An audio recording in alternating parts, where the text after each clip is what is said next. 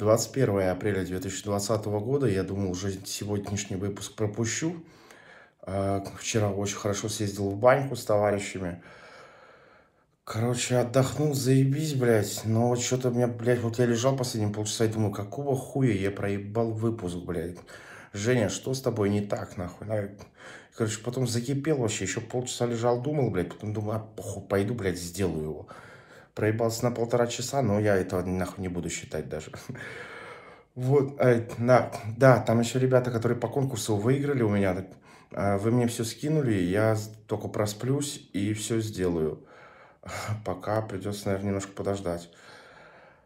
Так, ну про баню и так далее рассказывать не буду, я думаю, там и так все понятно. Все, с вами был я, Иванов Евгений Юрьевич, это была ночка темная. Я рядом.